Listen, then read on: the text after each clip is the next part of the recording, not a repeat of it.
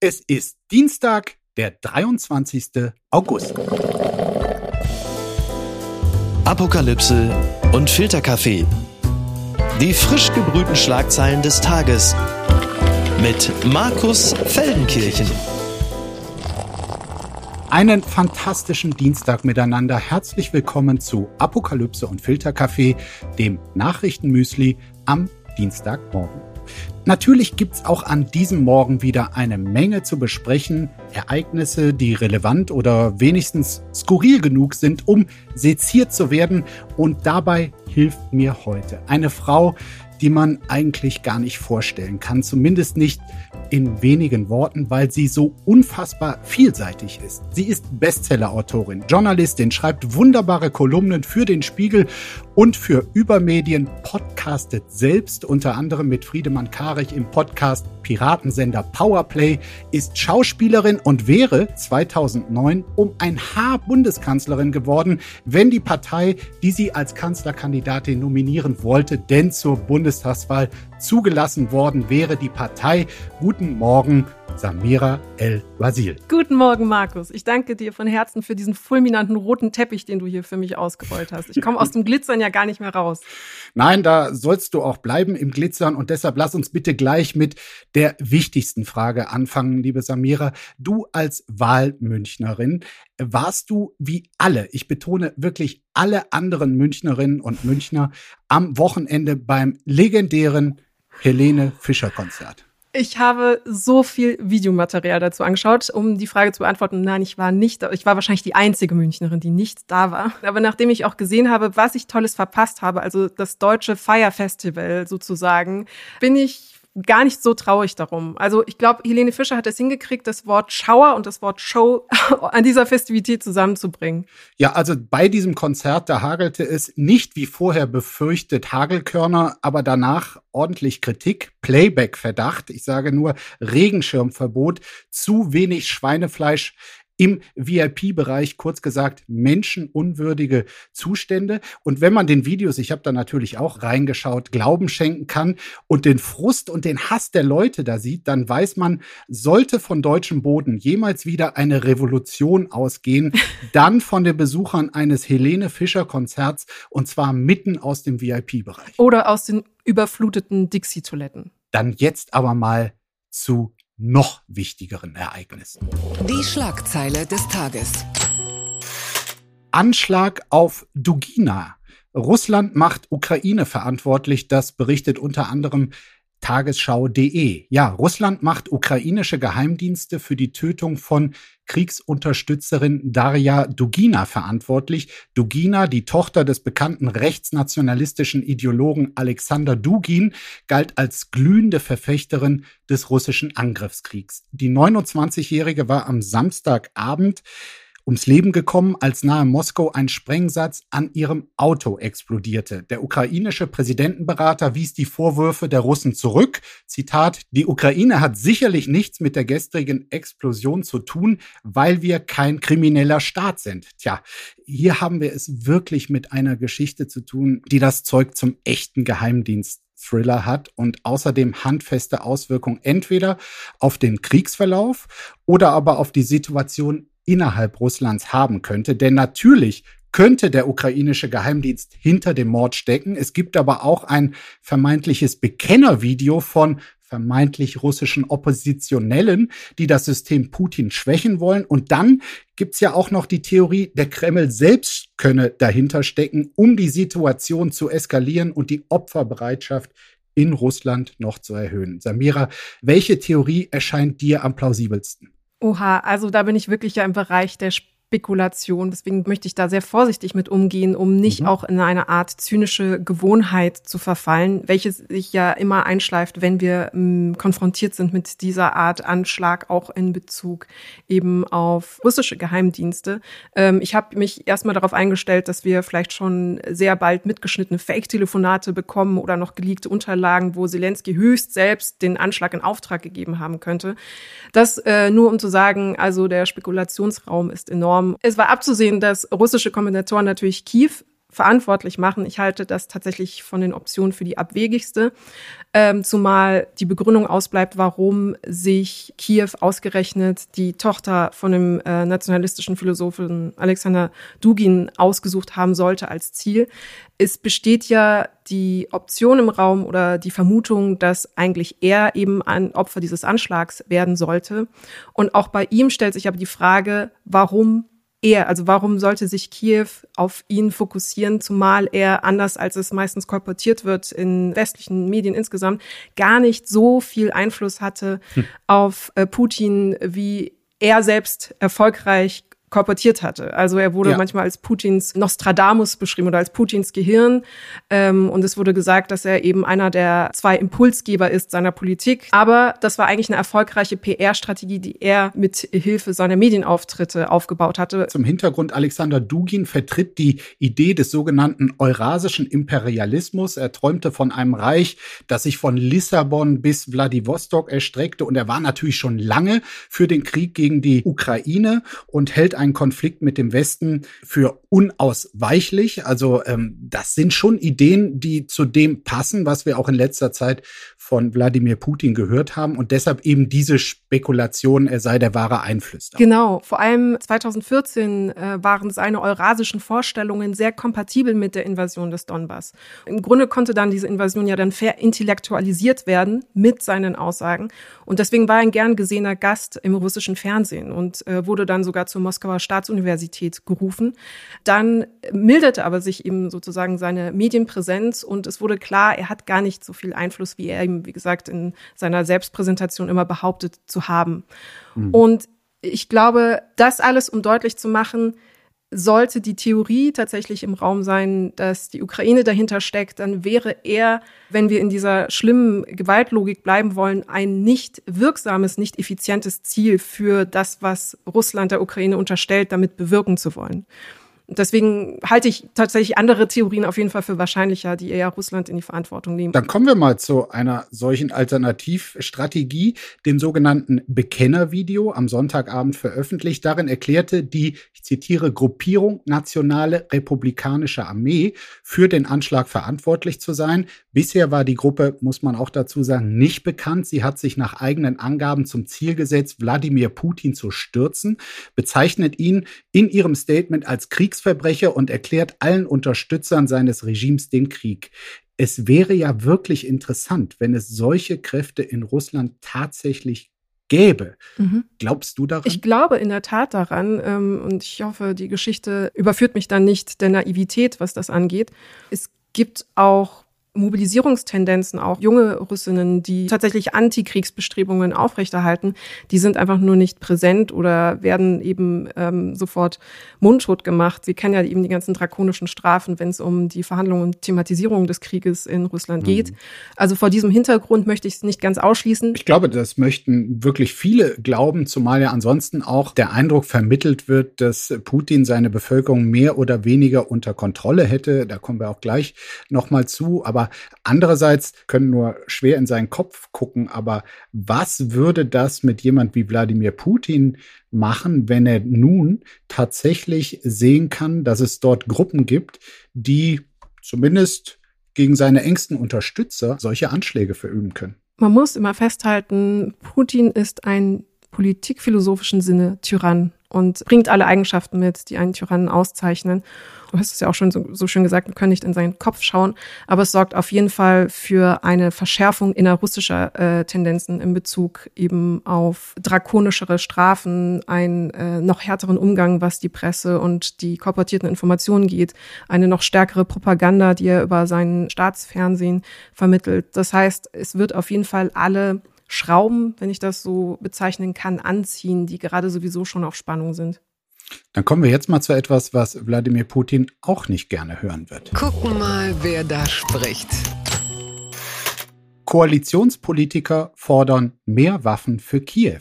So berichtet die Frankfurter Allgemeine über einen Gastbeitrag, den Politiker von SPD, Grünen und FDP im Spiegel veröffentlicht haben. Die drei wollen mehr Waffen für die Ukraine und zwar aus den Beständen der Bundeswehr. Außerdem wollen sie die Rüstungsproduktion in Deutschland deutlich ankurbeln. Waffenlieferungen seien neben der finanziellen, humanitären und politischen Unterstützung entscheidend, um das Überleben der Ukraine zu sichern, so die Begründung.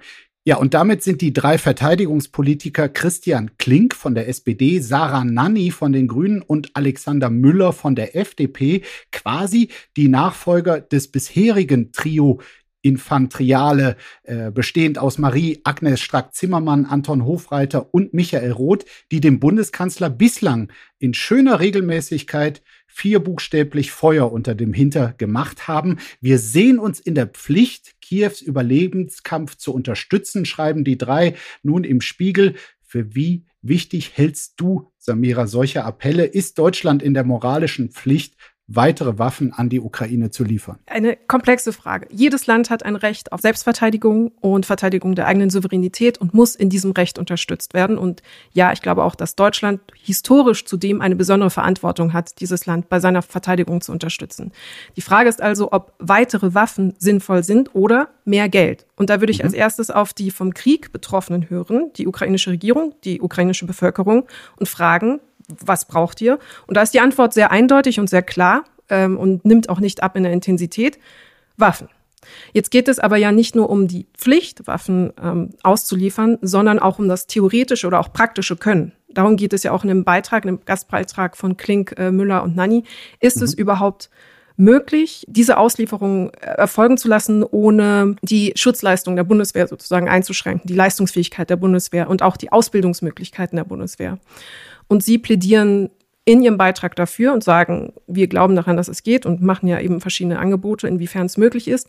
Bei mir war dennoch präsent die Frage, beispielsweise die USA, die ungleich mehr Reserven haben, die haben etliche Abraham-Panzer zum Beispiel, die sie liefern könnten, ähm, warum nicht die Idee ist, auch sie mehr in die Verpflichtung zu nehmen und Deutschland weiterhin mehr ökonomisch unterstützen lassen zu können, was nicht weniger wertvoll ist als Ressource bei der Unterstützung der Ukraine in der Verteidigung ihrer Grenzen. Also so kompetent, wie du hier über die Abraham-Panzer redest, da klingst du ja fast schon wie Toni Hofreiter. Aber ich weiß nicht, ob das ein Kompliment ist, ja.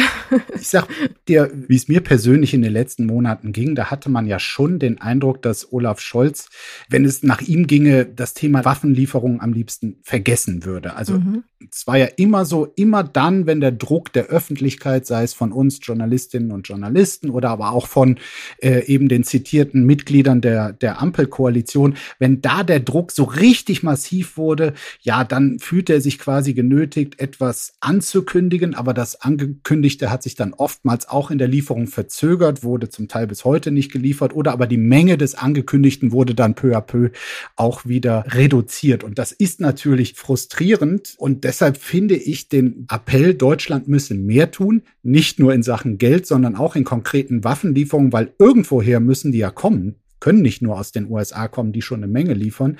Ich finde, das ist schon nachvollziehbar, wenn man es denn mit der Unterstützung der Ukraine auch in diesem konkreten Krieg wirklich ernst meint.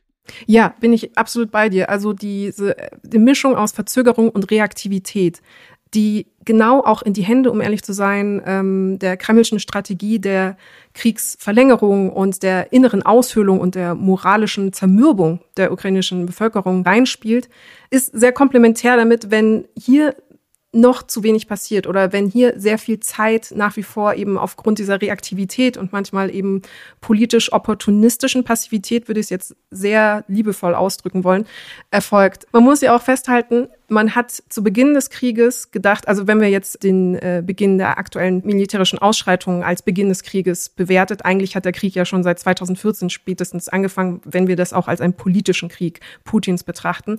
Aber sagen wir, zu Beginn des Krieges, Anfang des Jahres, äh, gingen viele ja davon aus, BeobachterInnen Russland selbst, dass der Krieg sehr schnell gewonnen werden würde.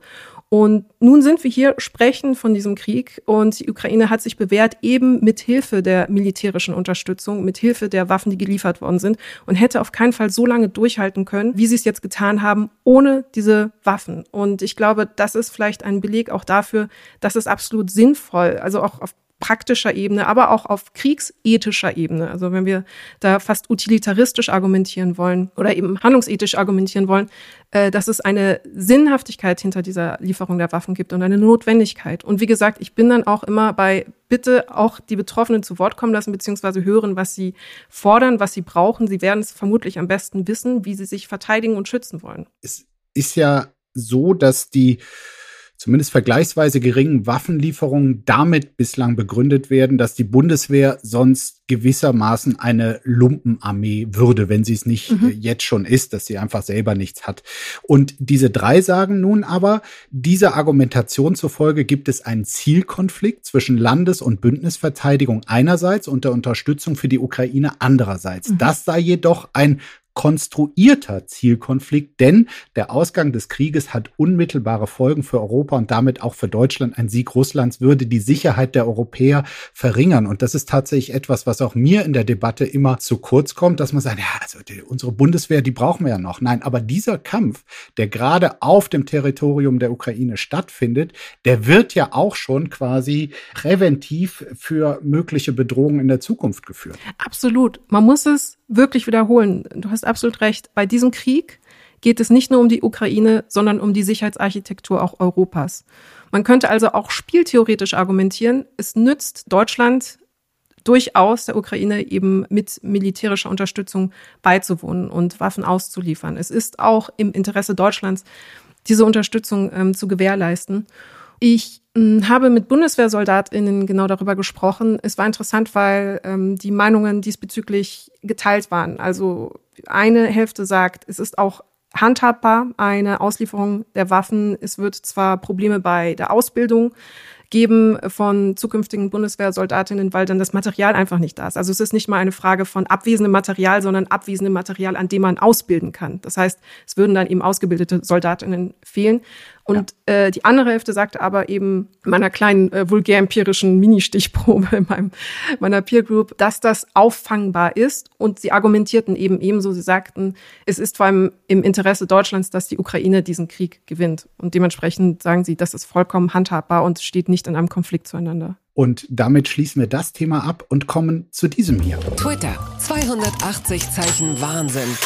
Urlauber vor Luftabwehrsystemen schreibt unter anderem der Spiegel, ein russischer Urlauber hat auf den sozialen Netzwerk vk.com offenbar ein Bild gepostet, das weitreichende Folgen haben könnte. Der Mann posierte in Badehose am Strand und, das ist das Entscheidende, vor einem russischen Luftabwehrsystem, und zwar auf der Halbinsel Krim. Twitter-Nutzende konnten dann anhand von geografischen Merkmalen die genaue Position des schweren Geräts ausfindig machen. In einem hämischen Tweet bedankte sich das Verteidigungsministerium der Ukraine bei dem Mann, vielleicht sind wir zu hart mit russischen Touristen, manchmal können sie sehr hilfreich sein. Danke und setzen Sie Ihre tolle Arbeit fort. Ja, das Schöne ist ja, jetzt erfährt auch mal das russische Militär, welche Probleme russische Touristen so verursachen können. Was hast du dir gedacht, Samira, als du den Mann gesehen hast? Es hat mich ehrlicherweise erinnert an einen Fall von vor einer Woche, wo der Trump-Sohn ein Foto von sich hochgeladen hatte. Ich glaube, es war Eric Trump. Durch das Foto konnte dann ermittelt werden, was das Wi-Fi-Passwort ist äh, auf Mahulago.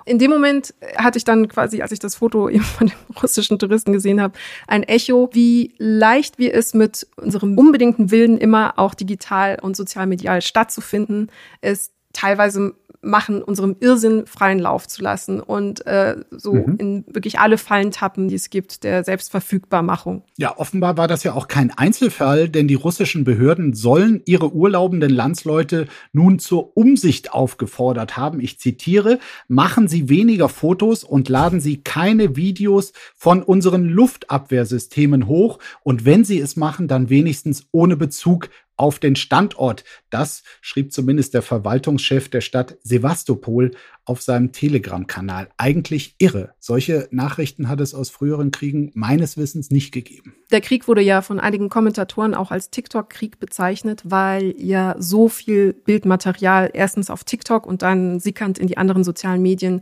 verfügbar war und uns eben den Krieg sehr nahe gebracht hat. Uns meine ich jetzt eurozentrischer Perspektive, wo es eben bei Kriegen zuvor nicht der Fall war. Also es gab nicht so eine massive sozialmediale Begleitung. Nun haben wir diese Situation, dass einfach ein zu viel an touristischen Fotos jetzt plötzlich eben eine Sicherheitslücke aufmacht in diesem Krieg. Und das fand ich insofern bemerkenswert, als dass es eben nochmal einen anderen Aspekt gezeigt hat, wie dieser Krieg auf medialer Ebene nochmal ganz anders funktioniert, weil eben auch Menschen involviert sind mit ihren Geräten, mit den Plattformen, mit der Art, wie sie sich inszenieren, wie sie sich präsentieren. Und auf der anderen Seite haben wir zwar eine Informationsverfügbarmachung von eben zum Beispiel jungen Ukrainerinnen, die ihr Dasein während der Kriegssituation dokumentieren. Und auf der anderen Seite haben wir dann so, so fast banale Vorgänge, so, so dämliche Aktionen von eben Selfie-Touristen, die ähm, nicht umhin können, sich selbst zu dokumentieren, während sie im Urlaub sind.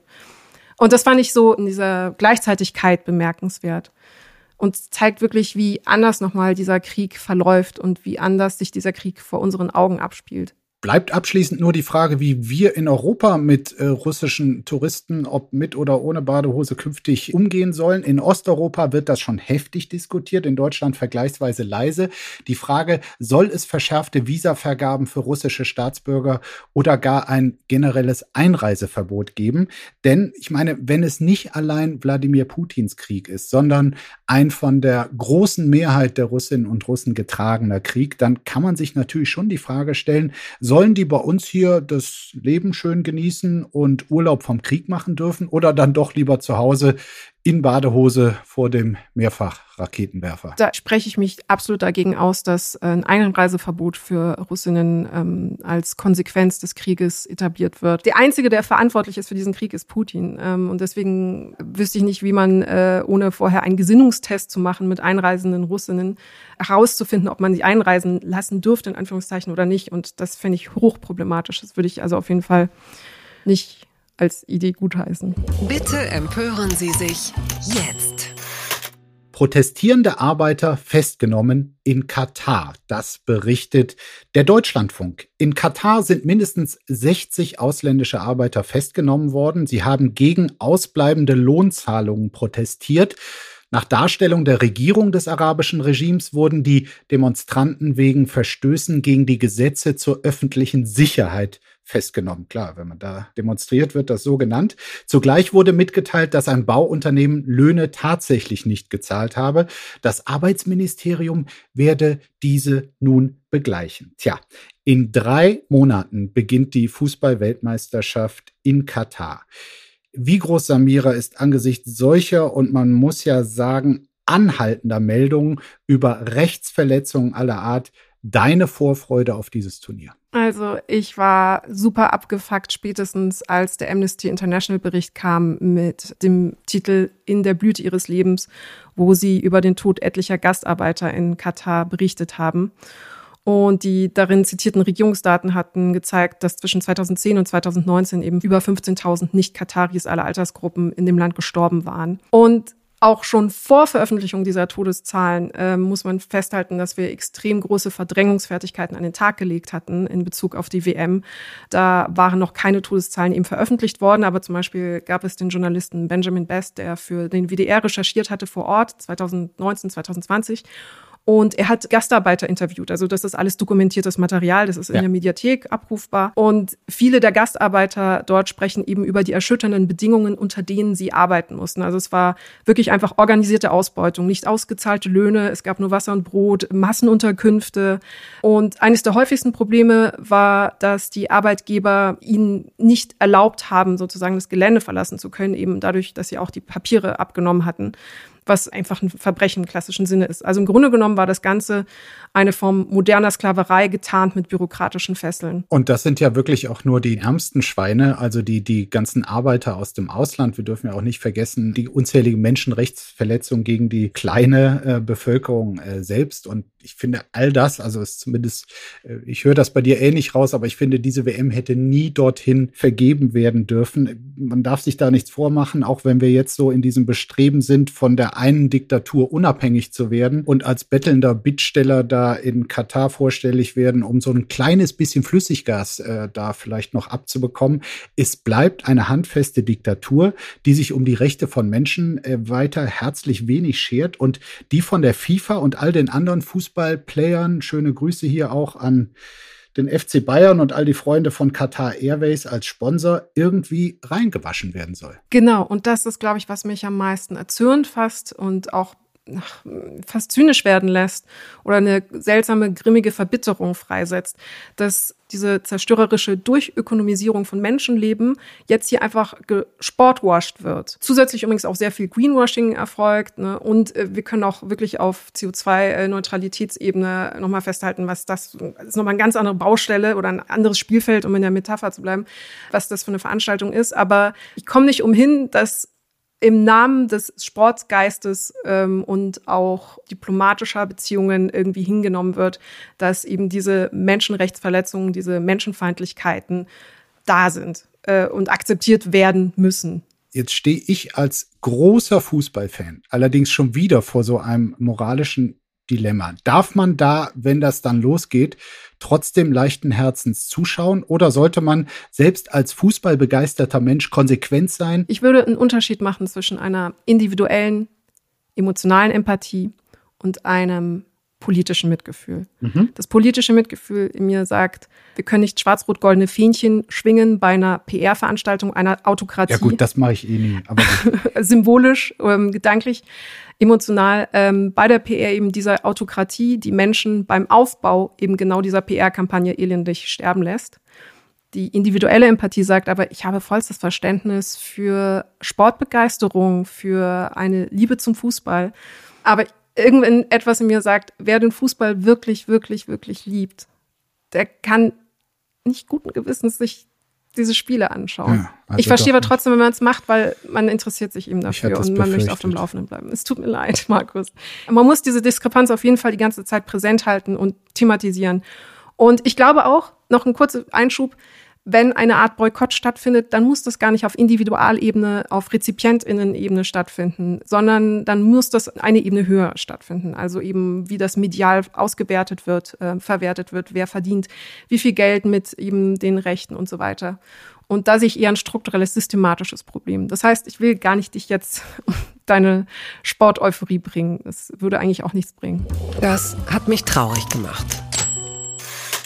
Rot will Erinnerung wachhalten, berichtet die Tagesschau.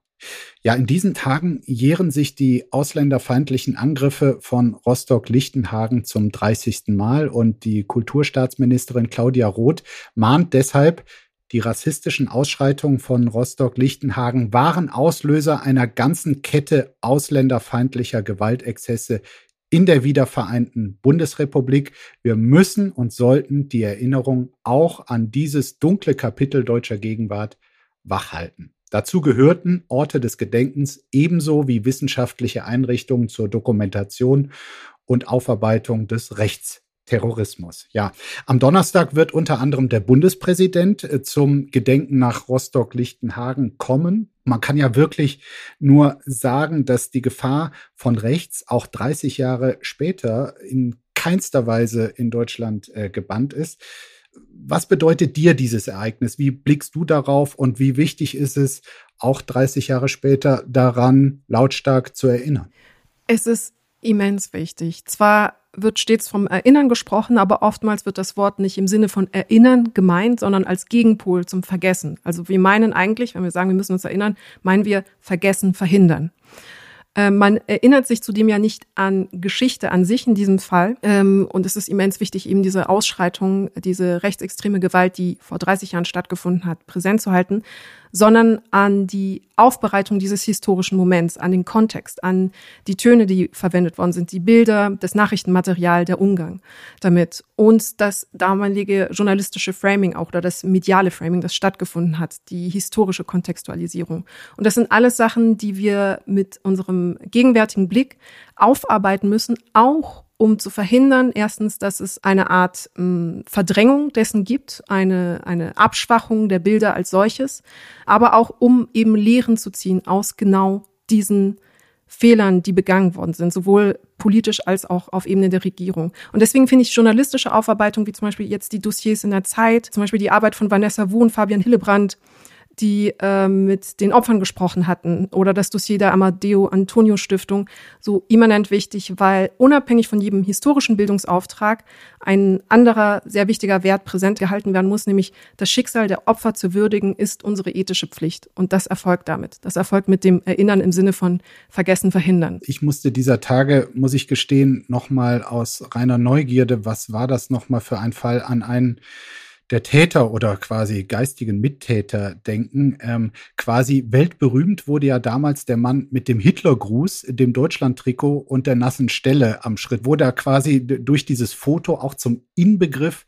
des hässlichen Deutschen, äh, hat damals übrigens 300 D-Mark Strafe fürs Zeigen verfassungsfeindlicher Symbole bekommen. Das war's. Und ich habe mich erinnert an ein irre gutes journalistisches Stück von Thorsten Hampel im Tagesspiegel, Titel Wofür schämt sich Harald Ewert? Und das war genau dieser Mann, der dann weltberühmt wurde.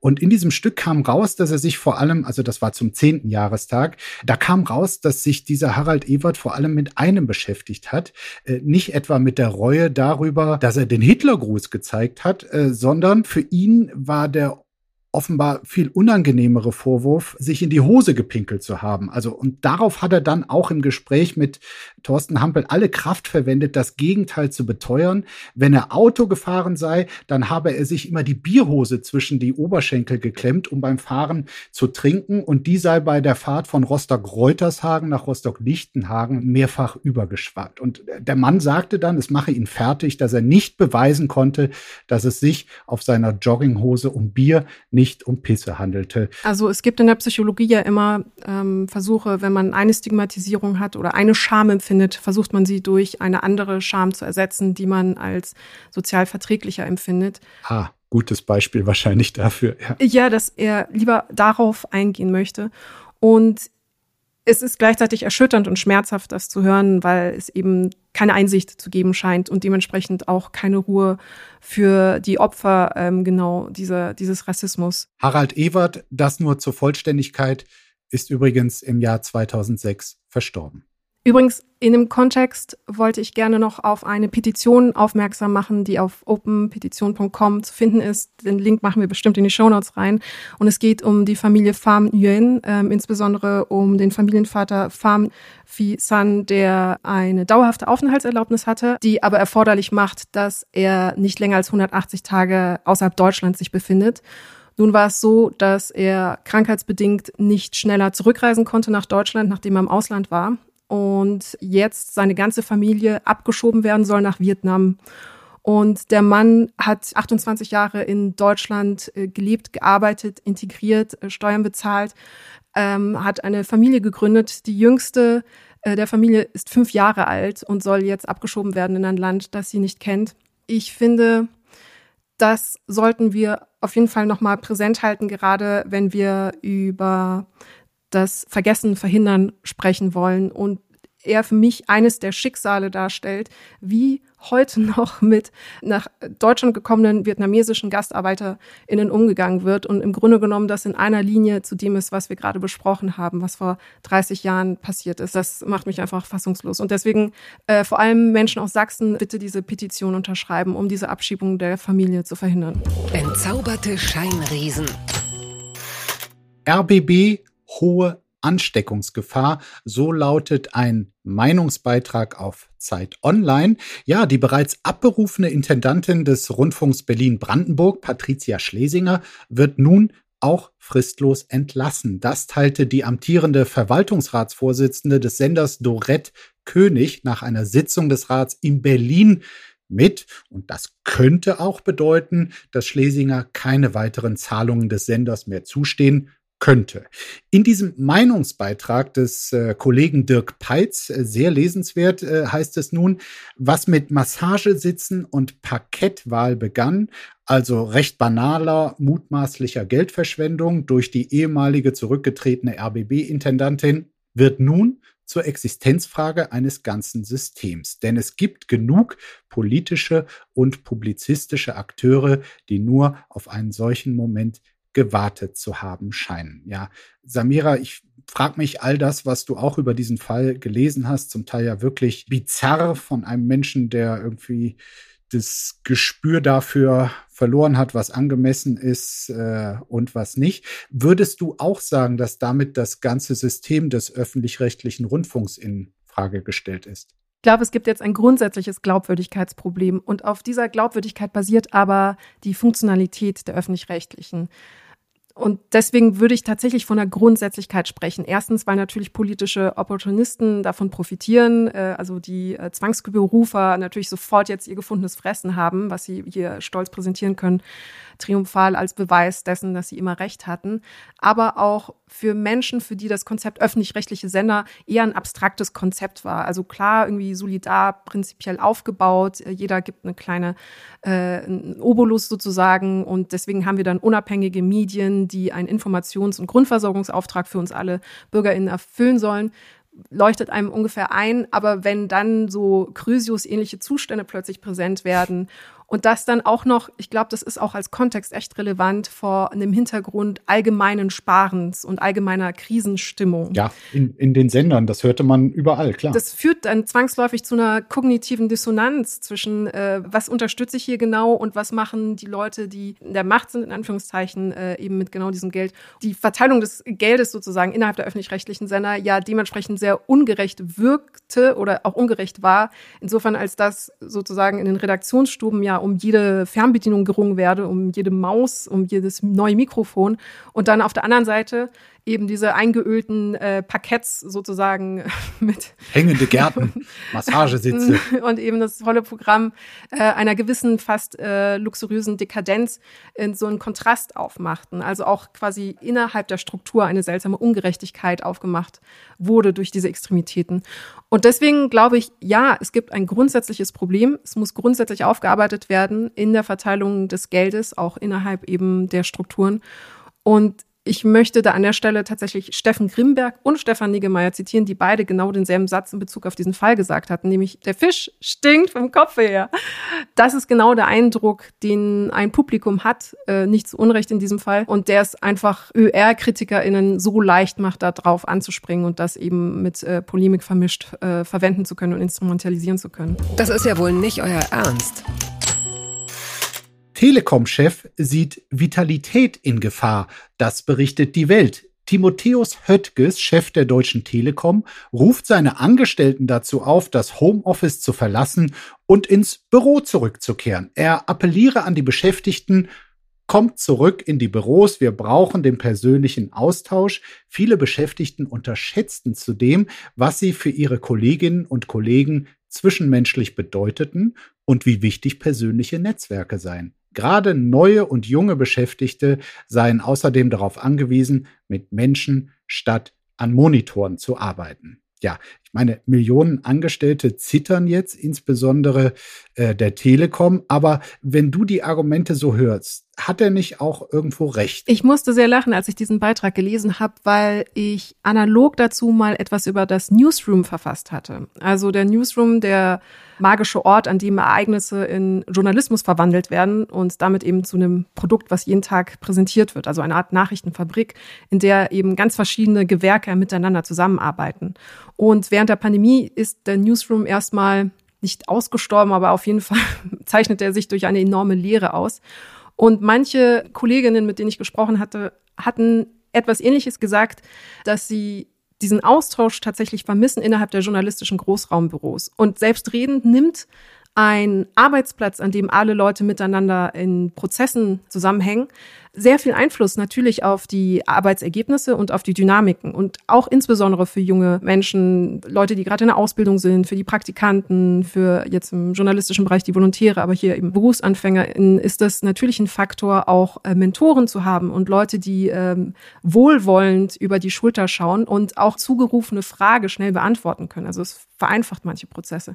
Gleichwohl verstehe ich natürlich auch so ein ähm, eingefahrener Komfort des Homeoffices, der natürlich auch einfach Praktikabilität hergestellt hat, insbesondere für Menschen äh, mit Familie, mit Kindern, wo es dann nochmal irgendwie ein anderer Faktor ist, wenn Mama und Papa eben äh, daheim bleiben können und daheim arbeiten können. Obwohl manche dann wiederum argumentieren würden, aber es führt zu einer seltsamen Gleichzeitigkeit der Belastungen. Manchmal ist es auch entlastend, wenn man extra zu einem Arbeitsplatz fahren kann, um in Ruhe die Arbeit zu machen. Es soll ja auch den einen oder anderen Arbeitgeber geben, der darunter leidet, dass er durch diese Homeoffice-Arbeit weniger Kontrolle über seine Mitarbeiter mhm. hat, wobei viele vielleicht auch ohne dieses kontrollierende Auge der Chefs äh, durchaus besser gelaunt, womöglich sogar leistungsstärker und kreativer werden. Deshalb, ich glaube, nach der Frage, wie wir künftig arbeiten sollten und künftig vielleicht schon ab Herbst, gibt es, glaube ich, keine pauschalen Antworten. Das ist individuell, äh, glaube ich, sehr, sehr unterschiedlich, ob jemand dort einfach sehr was vermisst und äh, ob ihm das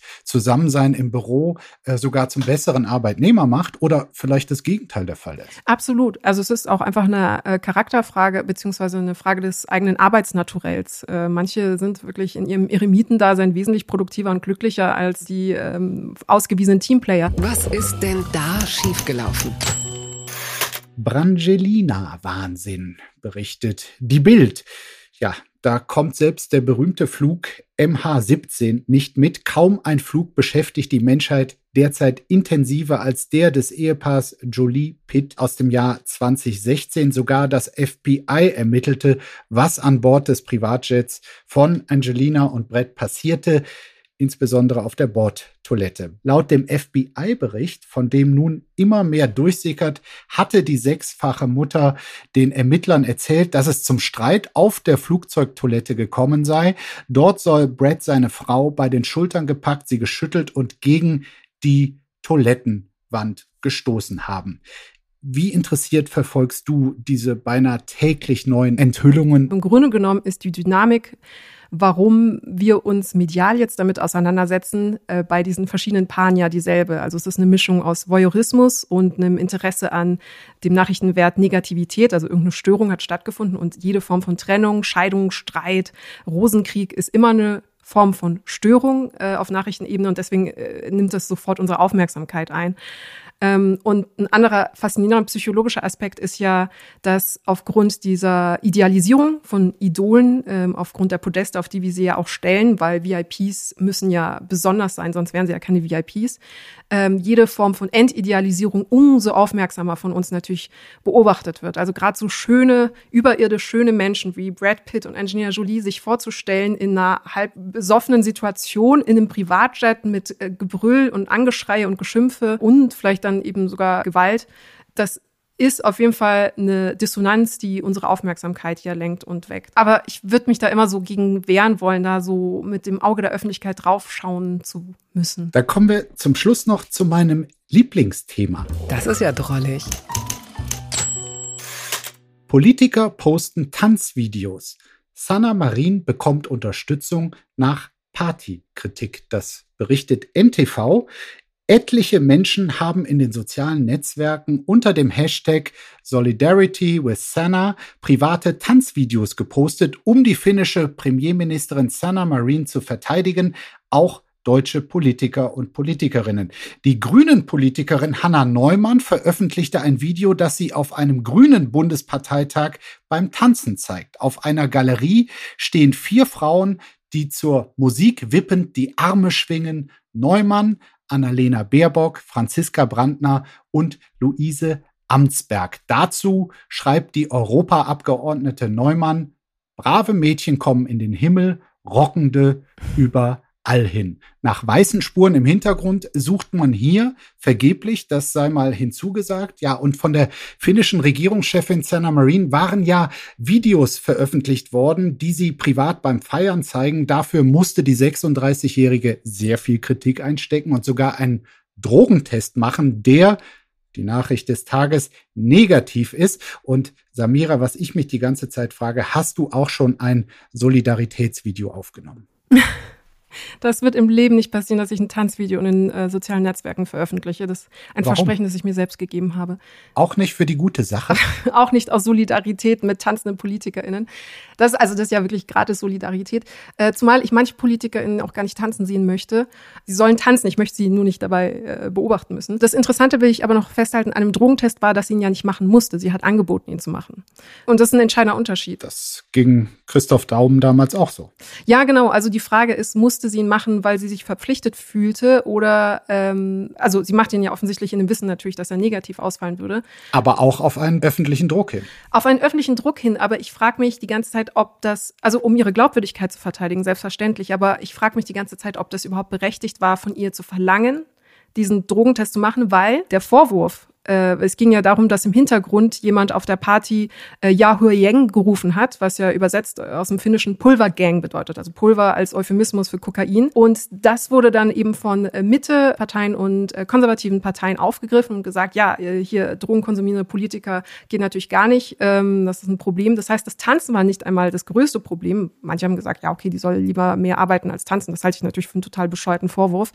Aber dieser Koksvorwurf, der einmal in den Raum einfach geworfen wurde, sie musste sich in irgendeiner Form dazu verhalten. Und ich finde es fast krass, dass sie quasi sich diesem Druck natürlich als Politikerin, und jetzt sage ich das natürlich, aber in Anführungszeichen, ergeben musste und diesen Test präsentieren musste, um ihre Glaubwürdigkeit verteidigen zu können. Weil man könnte auch sagen, das war halt ein konstruierter Vorwurf äh, und eine kleine Boulevardkampagne, die da gestartet ist. Politiker sollen alle tanzen, ich will die Videos nicht sehen und äh, ich werde auch kein Video veröffentlichen aus Solidarität, wo ich tanzenderweise zu sehen bin. Vielen, vielen Dank, äh, Samira. Das war sehr erhellend und ich glaube, ich bin den Rest des Tages damit beschäftigt, all die wissenschaftlichen Fremdwörter nachzuschlagen, die ich oh mir hier Gott. während unseres Gesprächs notiert habe. Vielen, vielen Dank. Das hat Spaß gemacht und bis bald hoffentlich. Bis ganz bald hoffentlich auch und vielen Dank für die Einladung. Gerne. Ciao. Tschüss. Apokalypse und Filtercafé ist eine Studio Bummens Produktion mit freundlicher Unterstützung der Florida Entertainment. Redaktion Lena Fränking und Marie-Sophie Schiller. Executive Producer Tobias Baukage. Produktion Hanna Marahiel. Ton und Schnitt Lara Schneider. Stimme der Vernunft und unerreicht gute Sprecherin der Rubriken Bettina Rust.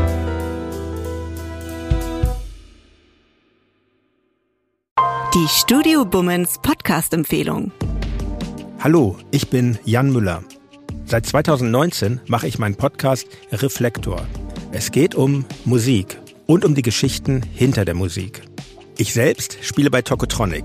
Ich weiß, was es bedeutet, Musik zu machen, in einer Band zu spielen, Alben aufzunehmen und auf Tour zu sein. Ich kenne alle Facetten, die sich mit diesem Beruf verbinden. Drama und Euphorie, und genau darüber spreche ich mit meinen Gästen bei Reflektor. Was verbindet uns? Was unterscheidet uns?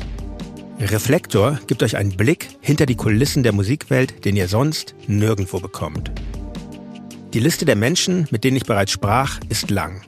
Deichkind, Campino, Jens Rachut, Doro Pesch, Judith Holofernes, Casper, Igor Levitt, Haftbefehl, Esther Bejarano, Charlie Hübner, und viele, viele mehr.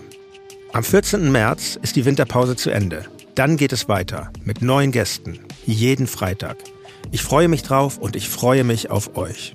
Wer nicht so lange warten möchte, der kann sich im Club Reflektor ganz besondere exklusive Folgen anhören. Hört gerne rein bei steadyhq.com. Music is a healing force of the universe. Reflektor, der Musikpodcast. Wir hören uns ab dem 14. März. Euer Jan Müller.